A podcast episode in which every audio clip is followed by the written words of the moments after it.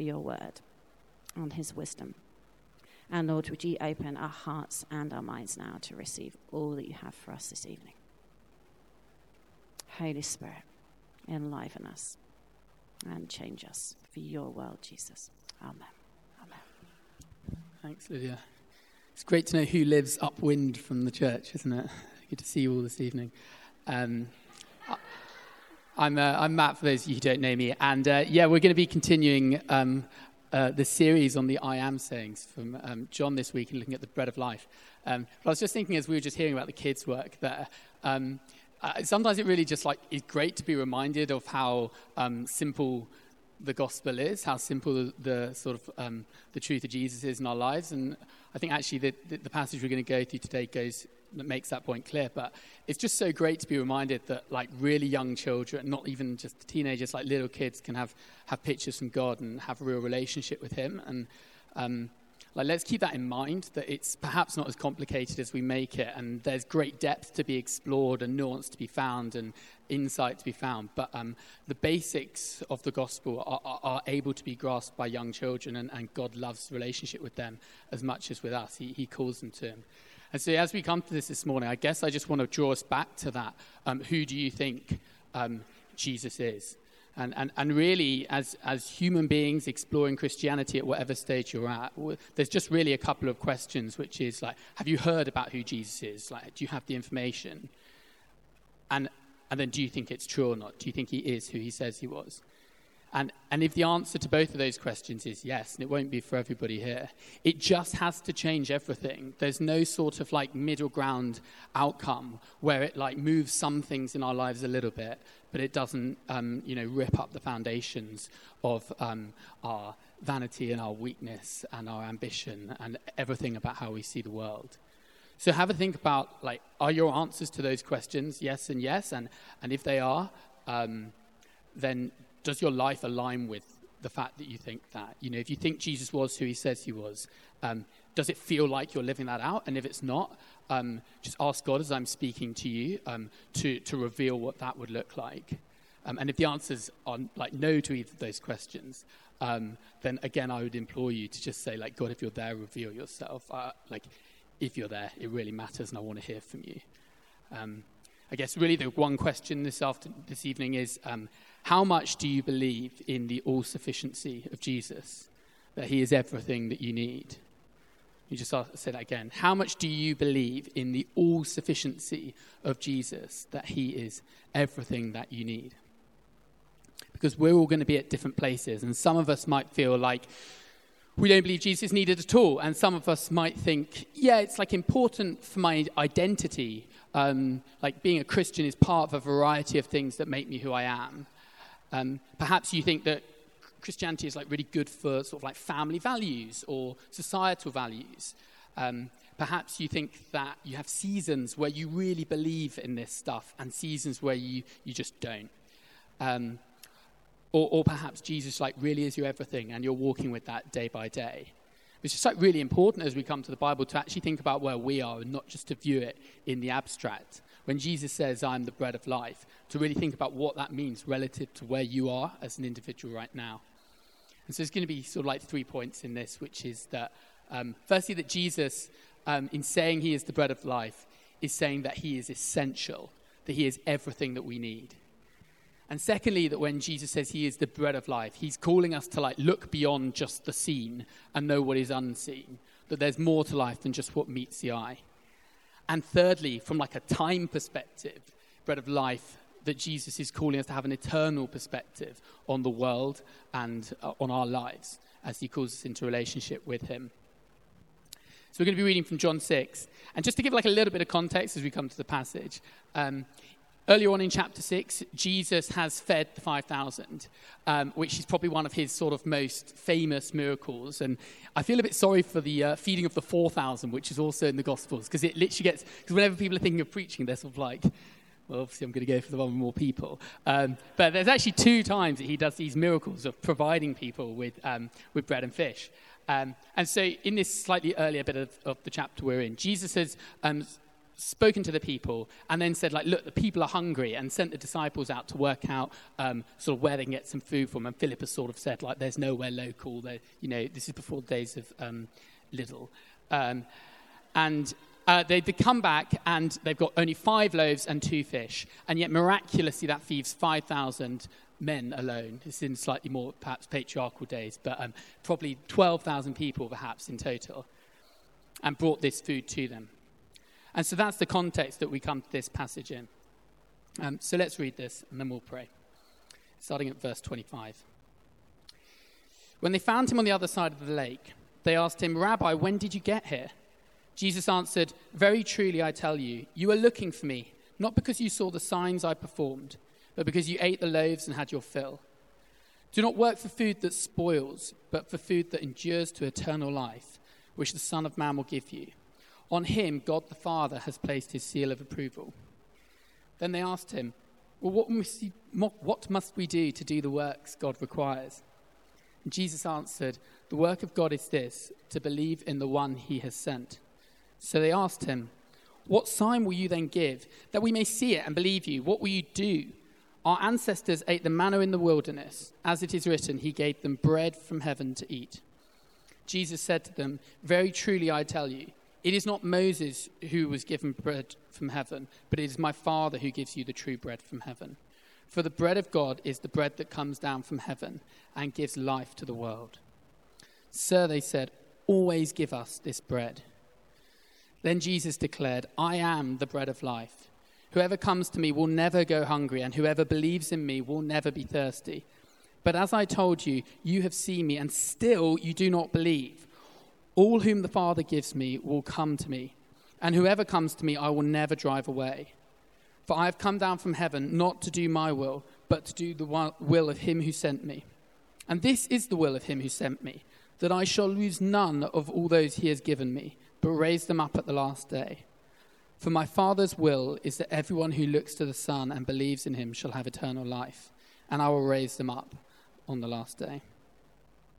Father God, um, as we just come to this passage and hearing about you say that you are the bread of life, the bread of life for us, Jesus, I just um, surrender everything apart from your word right now.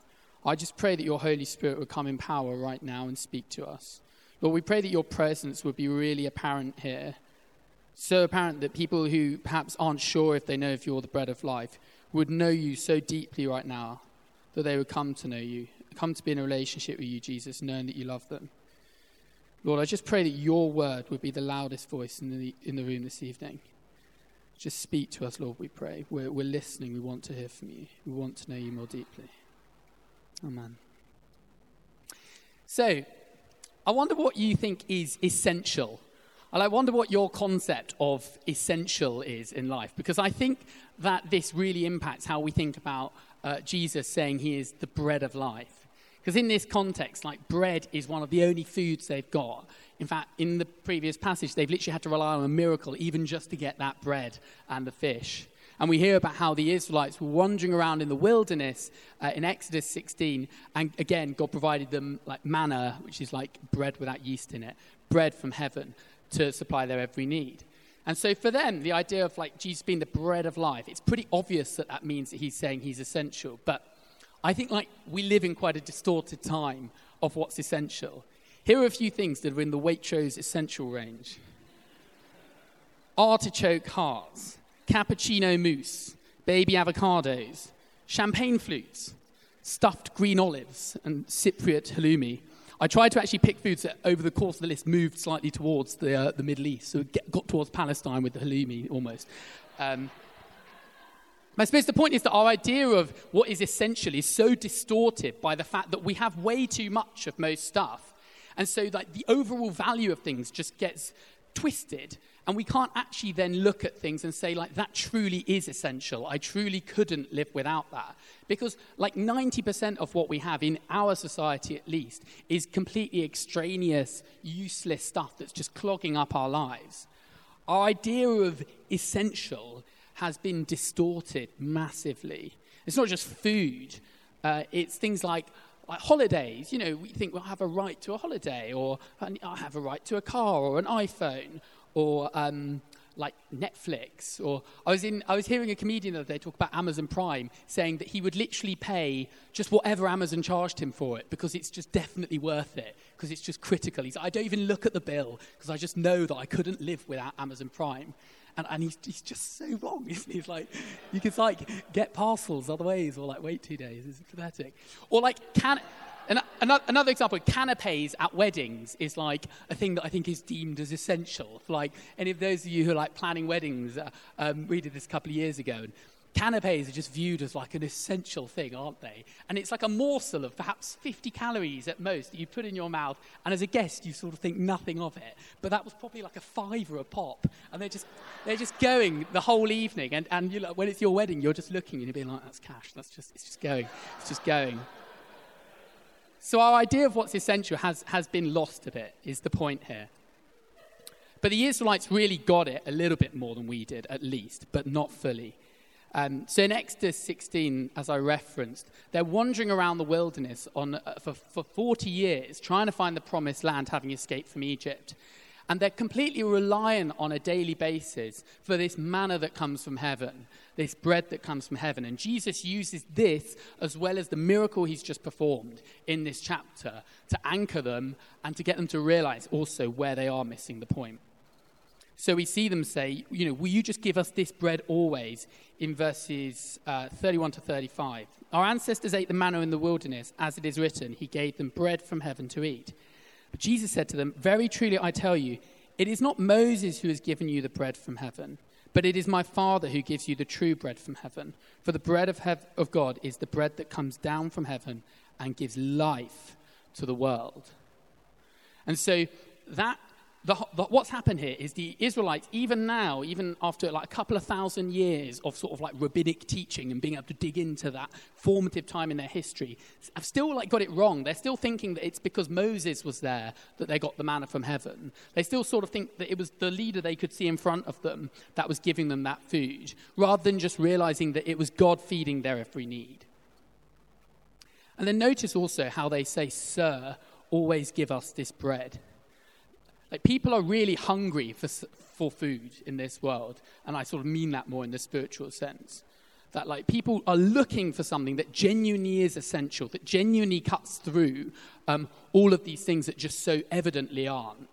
And a lot of us will build our lives and perhaps build our careers on things that we hope might be essential, so that when we achieve them, like we have become like sort of like one essence. We have sort of truly felt like enlightened or fulfilled in what we're doing. But the reality is that when we get those things, as, as I think we probably all know, it feels a bit hollow.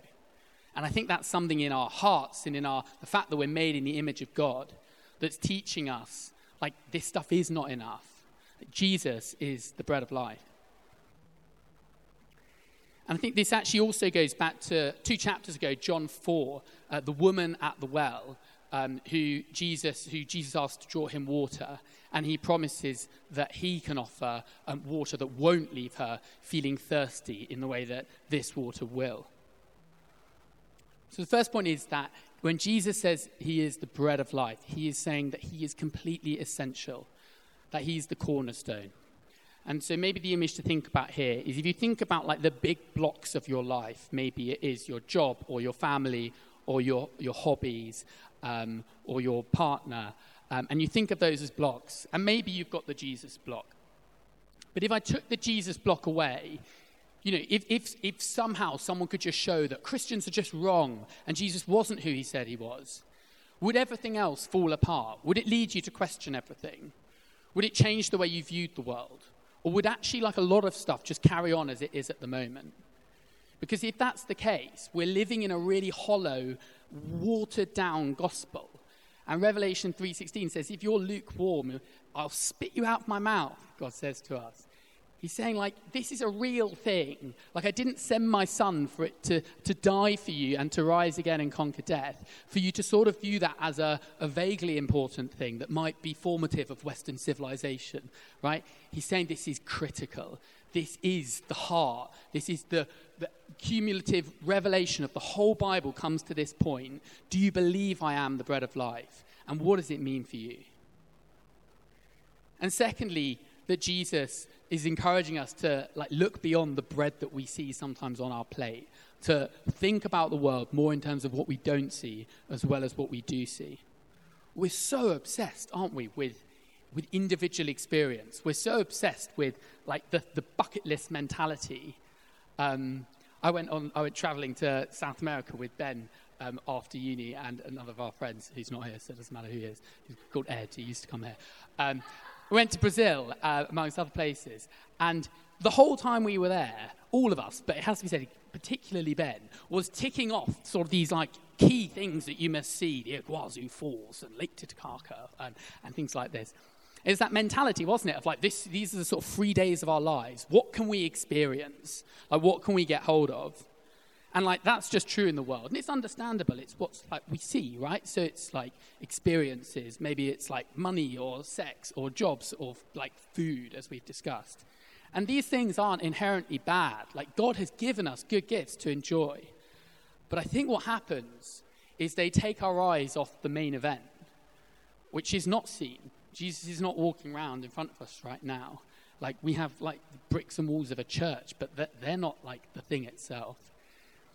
And as an example of this, um, it was the Super Bowl last weekend, um, which is a, a, sort of American cultural event of some sort of sporting variety, I think. Um, and when I look at the, like the Super Bowl, what happens um, every year, as I understand. I've, ne- I've actually never watched it. I, I, sort of follow every single sport unless it's sort of American, and then I sort of I know not to broadly.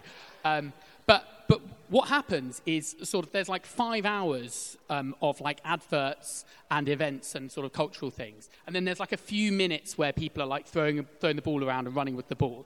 Um, and what happens is like the big thing with the Super Bowl is who who sang at half time like who was like the who was the singer at halftime? Was it like Rihanna? Was it Beyonce? Like did they get paid 90 or 100 million dollars for doing it? Like that's like one of the big things. And so I think if, if I were a true American sports fan like Joe Coleman, he's probably livid at me for slating uh, the NFL, um, I'd be saying, oh, it's detracting from the main event. It's like I can't actually get to like the main bit, which is what I'd want to watch for hours. Uh, and I say this because I'm like a purist cricket fan, and I basically just want to go to Lord's and sit down for five days in a row, and for very little to happen apart from sort of like a little bit of like a little bit of that for five days. And I don't really even want there to be like a trumpet in the crowd or for there to be like music playing in between overs. I, I just want cricket. I'm just there for the main event. And so when we look at this passage, like Jesus is sort of saying, Are you actually seeing the main event, even if it's not necessarily what's seen? Verse 26 Very truly I tell you, you are looking for me, not because you saw the signs I performed, but because you ate the loaves and had your fill. Do not work for food that spoils, but for food that endures to eternal life, which the Son of Man, which is a title Jesus uses for himself, will give you. On him, God the Father has placed his seal of approval.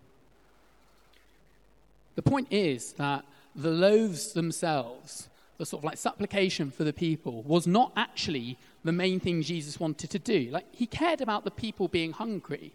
And when Jesus healed the sick, I believe he healed the sick because he doesn't want people to be in pain. But even more than that, he's revealing the kingdom of God. He's showing us what, what it will be like when everything's restored, when like all the mess that we have, as humans have created is restored once and for all. Um, and that therefore we often focus, don't we? Um, I don't know if you've ever seen like a, a, a miracle or, or, been maybe an event or a service where one has happened, but often we can focus just on like what happened in that moment, what happened right there, rather than like wh- what does this tell us about what, what life could be like, what life will be like? What's the hope that this actually gives us that we can't necessarily see with our eyes? And so Jesus is encouraging us here to, to think about what we cannot see rather than just what's in front of us, the food in our stomach. 1 Corinthians 13:12 says it like this: "Now we see only as a reflection in a mirror, but then we shall see face to face." And so we have these glimpses, just as the people did in Jesus' time, of like heaven. You sometimes hear like Christians talk about like heaven breaking into earth, like breaking through that sort of like divide that's broken up. Um, C.S. Lewis talks about the great divorce between um, heaven and earth and the sort of gap that's appeared and how one day that gap will, will be closed. But I guess like we can easily get discouraged, can't we, when we think of Jesus saying he's the bread of life, but I just can't see it. I'm seeing like moments in my life where it feels like I'm closer to God, or it feels like he's speaking to me. But overwhelmingly, we can get discouraged by like the absence of things, the things that aren't happen, the things that we aren't able to see. And that can leave us in a pretty sort of desolate place. But the encouragement here is like, yes, this is not how it's meant to be. Like, that, that is our doing. We live in a messed up world, but then we will see face to face. So the encouragement here is to like try and shift our perspectives to one where we're not just focused on what we see in front of us. Um, later on, again in, in John's um, in John's Gospel in chapter 20, doubting Thomas, as he's known. It's, it's, it's, you don't want to be one of the uh, people in the Bible that ends up with like a really negative nickname. I think you don't want to be that guy. You want to be like, yeah, you just don't want to be that Peter the denier, you know, all this sort of stuff. John 20, uh, Thomas says, like, unless I see this risen Jesus that everyone's talking about, who's risen from the grave, until I see him and I touch the, the wound in his side from the, the spear, and unless I feel the, the wounds in his hands from the nails on the cross, I won't believe this. And when Jesus then reveals himself, um, he says to Thomas and the disciples, um, Blessed are those who have not seen and yet have believed. So, how would your life be different if you relied on Jesus in the unseen as well as the seen? How would your life be different if you knew that Jesus is the bread of life for you? He's everything you need, and He's the perspective to go into the world. And thirdly, there's this eternal element to Jesus saying that He is the bread of life, that Jesus is our certain hope for the future. Verse 27, again, he mentions that. He says, do not work for the food that spoils, but for the food that endures to eternal life. He knows that the food that we're relying on on a daily basis just like is, is shallow. It doesn't ultimately satisfy. And that's true, I think, like, let's not just think about food. Let's maybe think about, like, philosophy. Let's think about the, the ideas and the values that we get given in this world. And a lot of it is about, like, you do you and, like, do whatever, like, makes you happy. And, like, for me, that I, I see that increasingly as, as so obviously flawed because how do I know what's best for me when I am so deeply flawed? It's like a paradox. But the world wants to affirm, like, follow your instincts, do what you want to do, and, and that will, like, give you everything you need in this life. But the shallowness of that is, is made really uh, clear, I think, by how Jesus speaks here. And the way he does this is he then starts to tie it to um, what we call like the Eucharist, but really the Last Supper um, that comes just before Jesus is crucified. If you move with me slightly beyond the passage we read, because um, I just didn't want to read for sort of like 10 minutes, um, but verse 47 to 51. Very truly I tell you, whoever believes has eternal life. I am the bread of life. Your ancestors ate the manna in the wilderness, as mentioned earlier, yet they died. But here is the bread that comes down from heaven, which people may eat and not die. I am the living bread that came down from heaven. Whoever eats of this bread will live forever. This bread is my flesh, which I will give for the life of the world. The promise Jesus is giving us is He's saying, if you rely on me, if you put everything in me, I won't just fulfill you in this life. I won't just guide you through the situations you've got. And sometimes our view of Christianity becomes about how does it fix stuff in my life right now? How does this like bolt on that I've got help me a bit? Maybe you've talked to um, non-Christians about this stuff before. Maybe if you're not a Christian, you think this about Christianity. You, someone tells you they're a Christian, and you say, "Oh, I'm yeah, I'm glad for you. Like that's that's good for you." But but like what we actually believe is that um, it's like a bit of an all or nothing thing. And if you're in, then you're in for eternal life with Jesus, and He's coming back. That's the reality we believe in. It, it's, it's nothing softer than that. And I think sometimes as the church, we've got this wrong. And at the weekend away, I've shared this picture with a couple of people here. Um, I, I, sort of had this picture of like, if you imagine a church, um, perhaps, well, I mean, we couldn't be in a better place to do that, could we? Um, if you imagine a church um, and you think about like a, a, door in and a door out. So you imagine like that door as it was, once was, the door in, and this the door out. I think what we've often got wrong in like the church with a, maybe with big C is either the door in has been too narrow or the door out has been too wide. And by that, what I mean is that the church is a place where all are welcome. Like it doesn't matter where you come from, and it doesn't matter how big the mess is in your life, and it doesn't matter what um, like race or sexuality or gender or job you have or family background you have. It doesn't matter. None of it matters. You are so welcome here. Come and be loved. Come and be known. Come and meet with a living God.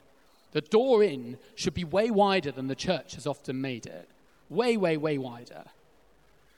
But another heresy that the church has fallen into at times is making the door out just as wide, if not wider, than the door in.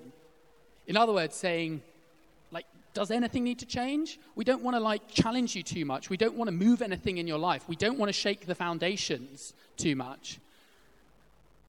And so what happens is people come in and out of a church and it's a conveyor belt and it's not changing anything in our lives and it's not changing anything in the world and we're not seeing revival in the nation because it's not doing anything for us. It's not actually changing us and transforming us. And Jesus' promise is, is not believe and be static and stay as you are. It's like believe and be changed and know the good news. And so I just want to encourage us as we think about that eternal hope that as we focus on that, it has to transform us. It has to change the way we view things. It has to mean that we don't care as much about the things that, that will pass away, because it will all pass away.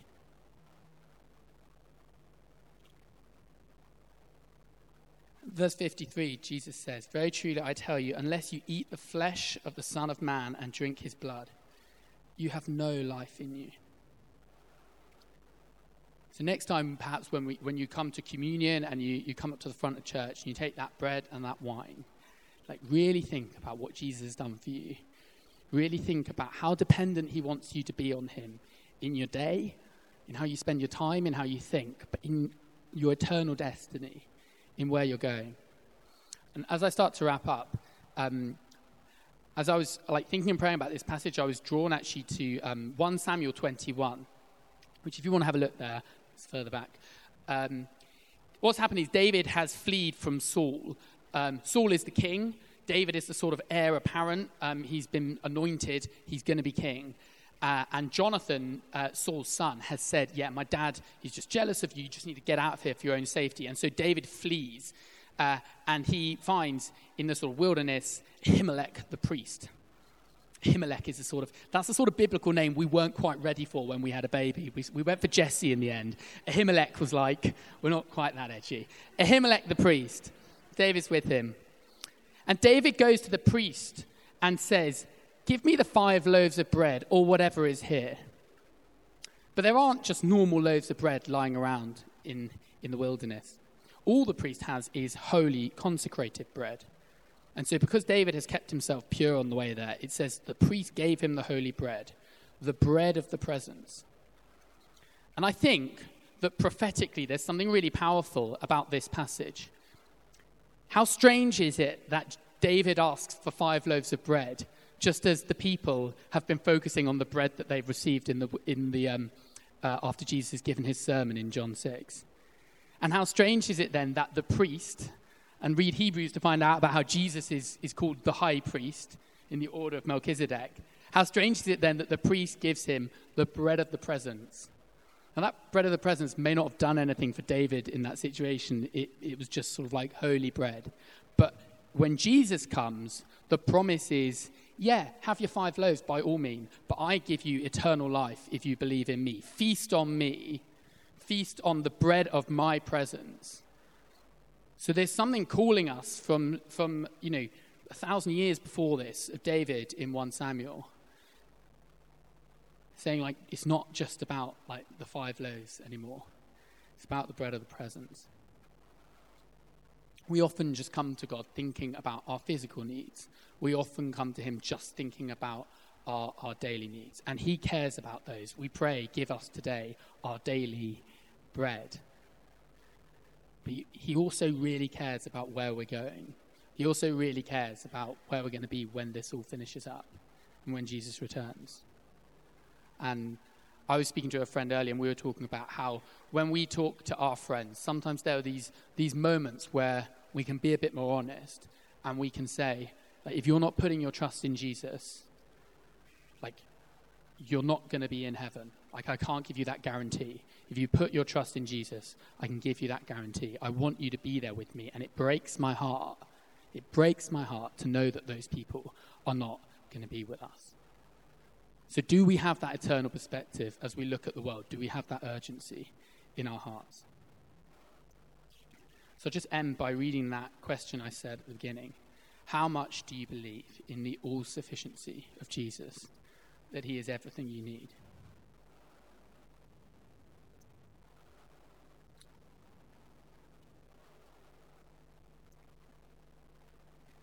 Why don't you stand with me?